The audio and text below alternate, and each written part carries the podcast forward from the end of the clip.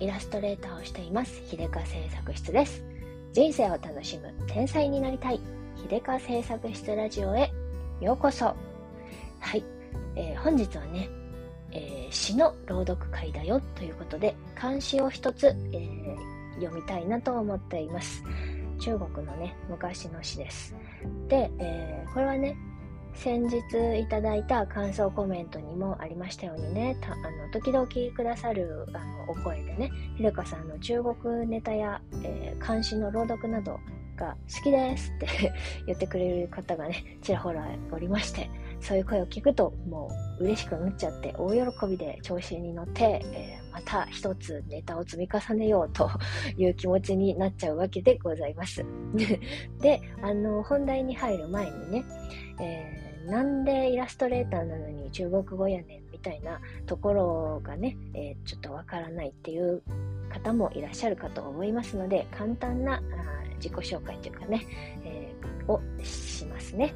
えっと、私ね、あのー、まあ、もともとの生まれが中国で日本で育って、で、まあ、えー日本と中国のクォーターハーフっていうことなんですけれども、まあ、母国語は、えー、基本日本語です。だけど、まあ、小さい頃から中国語をね、無理やり勉強させられ、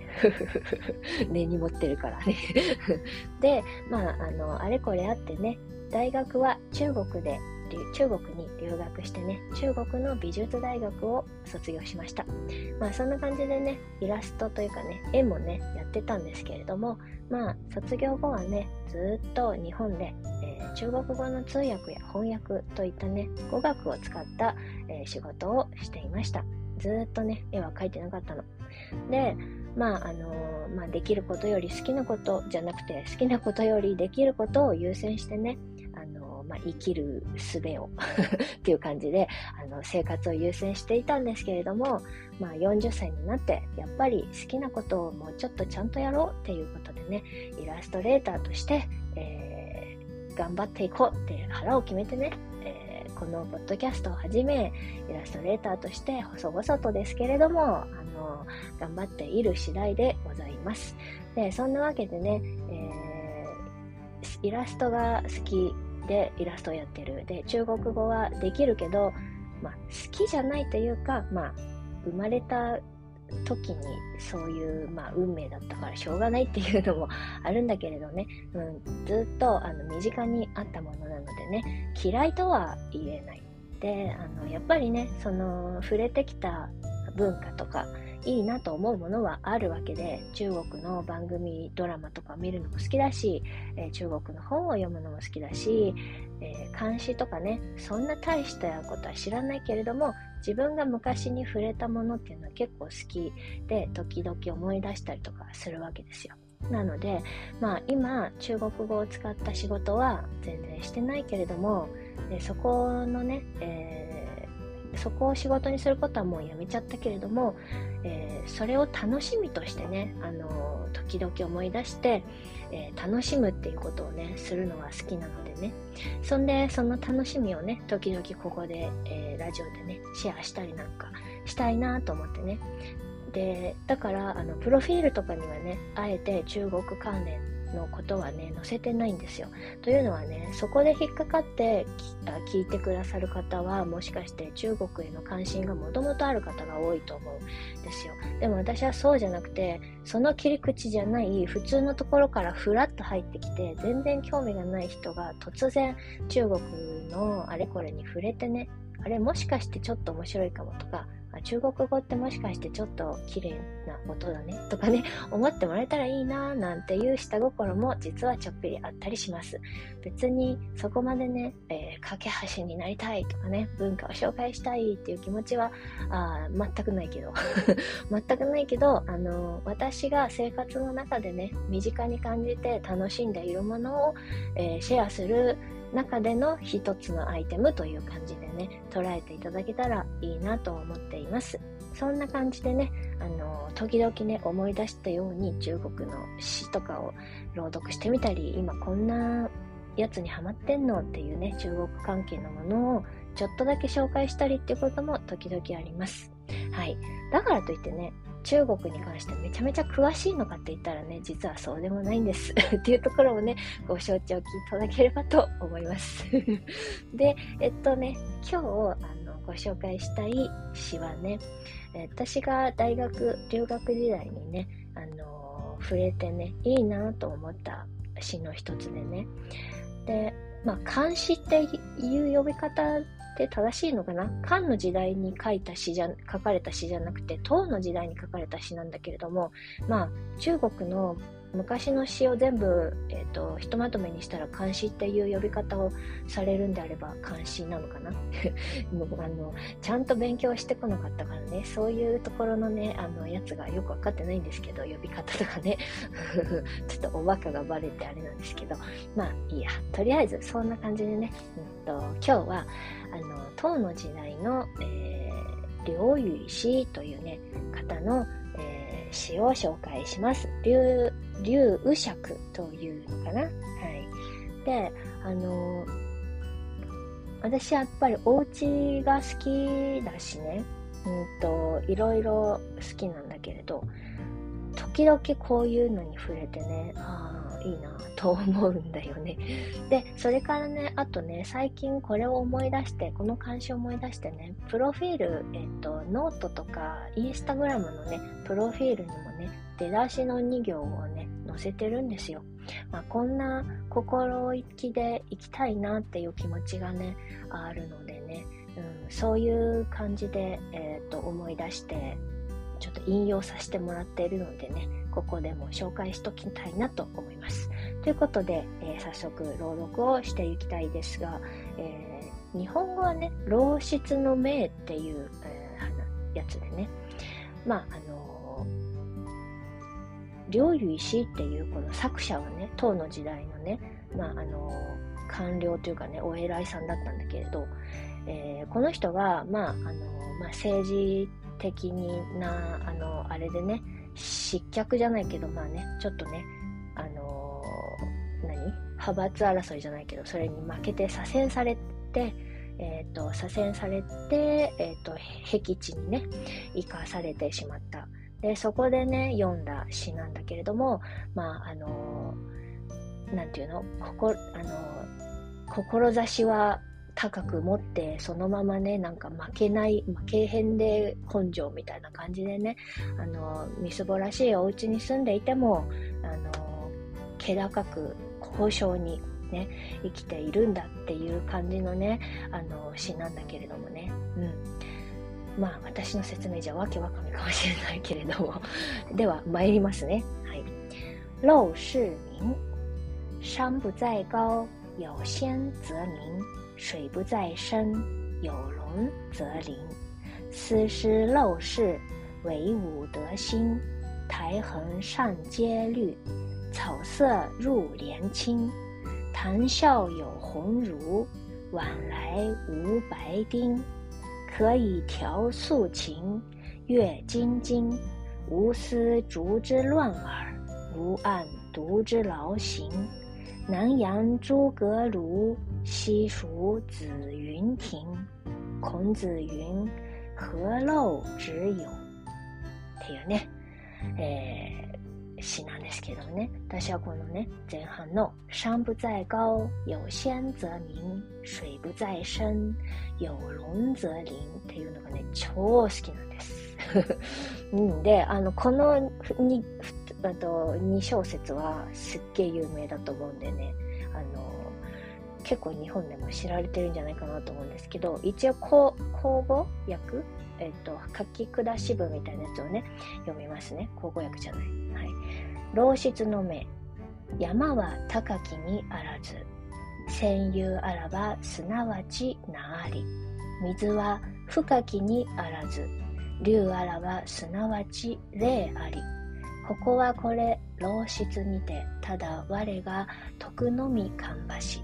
太根は木座橋を登って緑に、装飾はすだれに入って青し、単焦に工樹あり、往来に白帝なし、もって粗金を整え、金形をけみすべし、四畜の耳を乱すなく、安徳の刑を労するなし。南陽の諸葛がいおりか生殖の死運があずまやか。孔子言う何の癒しきことかこれあらんと。でねわけわかめかな？と思うけれどもね。まああの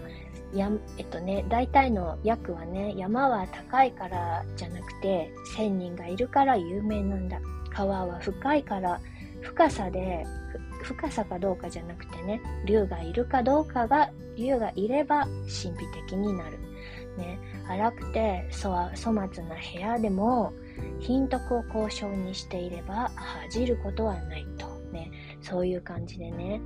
あのいるということでね。まああの家もね粗末でも緑が生い茂って美しい景色もあるみたいなね。でここで、え、ー、と知識のある人たちがみんなで談笑し合って、えっ、ー、と癒しい人たちねあの欲とか欲得とかでね、えー、なんていうの腹黒い人たちが来るは全然来ないすごくなんていうの高尚な場であるみたいなね。であの生活が貧しくっても琴を弾いたり仏教のねをあの経典を読んだりしてであの静かに暮らせるっていうね。でそれのね例としてあの諸葛孔明のあの質素なお家とか、えー、生殖の養子運の、あのなんかおお家とかをね例えにしてねでこの諸葛孔明と養子運っていう人はね、二人とも、あの、あ、諸葛孔明はめちゃめちゃ有名ですよね。あの、三国志の軍師だからさ。で、この二人に共通するのは、すごくあの、清廉潔白な感じでね、あの、能力があって、えっ、ー、と、それなりの地位の人間なんだけれども、全然私利私欲に、あの、走らないていうねそういうところの人たちでだから彼らは資材があんまりなくてであのそれでもねあの簡素なお家に住んで住んでるけれどもすごくあのなんていうのねえっと徳の高い人たちみたいなところでそれを引き合いにしてね自分もあのそういう先輩方のようようなあの風でありたいっていうねあのメッセージがあるんだと思うんだけれども。であの孔子だってこの2人の住まいが、えーと、粗末で癒しいなんて言ってないぜみたいなね。そんな意味なんですけれどもまあ後半はね私あんまりふんふんふんって感じなんですけどやっぱり最初のあの出だしがすごく好きで山は高いからいいんじゃない。1000人がいるかどうかがあの有名になるポイントなんだってね。川は深さで勝負するもんじゃない竜がいるから神秘的なんだっていうのはさこれはあの、まあ、平たく平たくめっちゃ平たく言えば人は見た目じゃないんだぜみたいなことでしょ？中身で勝負だっていうことだと思うしあの量より質だっていう感じのものだしあの何ですかね、うん、なんか見た目が豪華だからって必ずしもいいと限んないでしょっていうことね。あの質素なお家でもそこがそこにすごく魂が入ってたらそれは本当に素晴らしいところなんだぜみたいなねことを言っているのでね。私はあのいつも自分のお家のことをあれこれするときにこの監視がね頭をよぎるんですよ、高いからじゃない1000人がいるから有名になる秀川製作室はこんなねほんの45畳のスペースだけれども ね、魂、魂がちゃんと入って、ちゃんと、あの、いい気が流れている。それ、それが全てだ、みたいなね、そんな気持ちなんですよ。うん。で、あの、韻もね、この最初の2行はすごくいいんですよ、やっぱり。山山不在高，有仙则名；水不在深，有龍則靈っていうね。やっぱりね、この2行は素晴らしいなと思ってね、大学の時から好きだったんですけどね、最近またふわっと思い出して、それで、あの、インスタグラムとかノートとかのね、プロフィールのところにね、これ載っけました。うん。なんかやっぱし、こういうなんか座右の目じゃないけどね、なんか自分のテーマ、マイテーマみたいな、そういう詩とかがあるとね、かっこよくないですか？ちょっと頭いい人風になれたかなとか思ってね まあね、あの、ちょっと気取ってみたいと思います。うん、しばらく気取ったプロフィールにしておいて、またね、飽きたら変えるんだけれども。はい、そんな感じでね、今日は、あの、ちょっとした関心の、ご紹介でございました。ご紹介とかね、シェアですね。知ってる方もいるかもしれない。うん。気に、えっと、一応ね、概要欄に後からね、あのー、この全文のね、漢文載せておきますので、えー、よかったらね、漢文見ながら、漢字を見ながら、あのー、朗読を楽しんでいただけるとね、より楽しいかなと思います。漢詩って、あの中国の昔の詩ね、で、あの目で見て楽しむ、音で楽しむ、で、意味を楽しむっていう言われ方はね、確かしたと思うんですよ。してなかったら私の 勝手な、あの、解釈なんですけど。っていうのはやっぱり、えっと、漢字にも、漢字の、漢字をめでるっていうものがあるんですよね。その漢字の美しさと、その漢字を使っているっていうの、に、なんかすごく意味もあって、で、あの、美しいし、意味も、そこに意味もあって、そして韻を踏んだその音も楽しむっていうことで、あの、音だけだとその漢字が目に見えないでしょ？で、目に、目に漢字、漢字を目で見て、音を、韻を踏んだ音を楽しんで、そしてその意味をかみしめて楽しむっていうね、それがあって、あの、すごくいいと思うんですよ。ということで、概要欄に、えー、せっせとね、え入力しておきますので ぜひご覧になってみてくださいね。はい、そんな感じでね、今日はおしまいにしたいと思います。最後まで聞いてくださってありがとうございました。じゃあまたね。